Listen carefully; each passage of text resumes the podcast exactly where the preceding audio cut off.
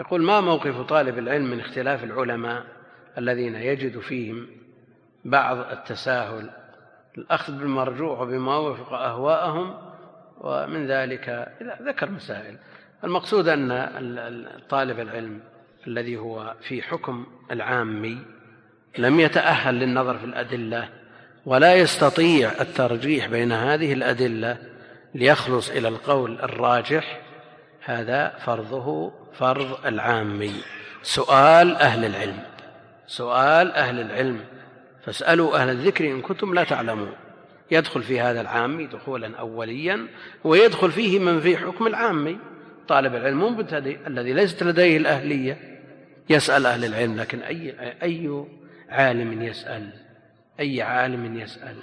يسأل من تجتمع فيه الصفات التي قررها وحددها العلماء في المفتي، وليس في فتواه مفتٍ متبع ما لم يضف للعلم والدين الورع. لا بد من علم ودين وورع، لأن بعض الناس يصير عنده علم لكن ما يكون عنده ورع، فتجده يتخطى ويفتي فلان لقربه منه ولمودة بينه وبينه بما لا يعتقد، لأنه ليس بورع. والمفتي عليه أن يسعى في خلاص نفسه قبل أن يسعى في خلاص غيره. فموقف طالب العلم أن يسأل الأوثق والأورع من أهل العلم الذي يظن النجاة في فتواه.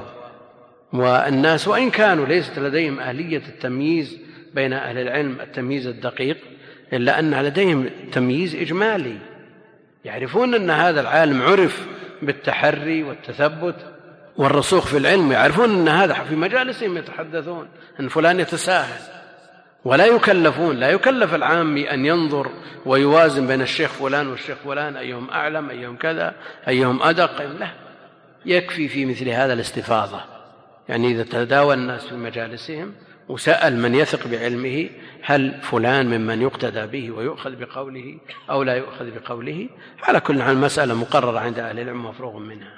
والإنسان وإن كانت ليست لديه أهلية التمييز إلا أنهم بالاستفاضة يعرفون، وبالجادة والطريقة المتبعة إذا سأله مرة مرتين تبين له مستواه، وإن كان عاميا يعرف أن هذا متساهل ويعرف أن هذا متشدد ويعرف أن هذا يتبع الدليل وأن هذا يفتي بأقوال غيره وأن هذا يميزون، لديهم تمييز.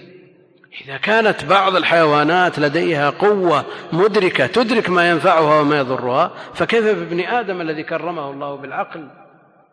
لا شك أنهم يعرفون ويدركون، ومجالس الناس الآن تعج بالقيل والقال في أهل العلم، فلان يتساهل وفلان يتشدد وفلان. فعلى الإنسان أن يسعى في البحث عن العالم الذي تبرأ ذمته بفتواه.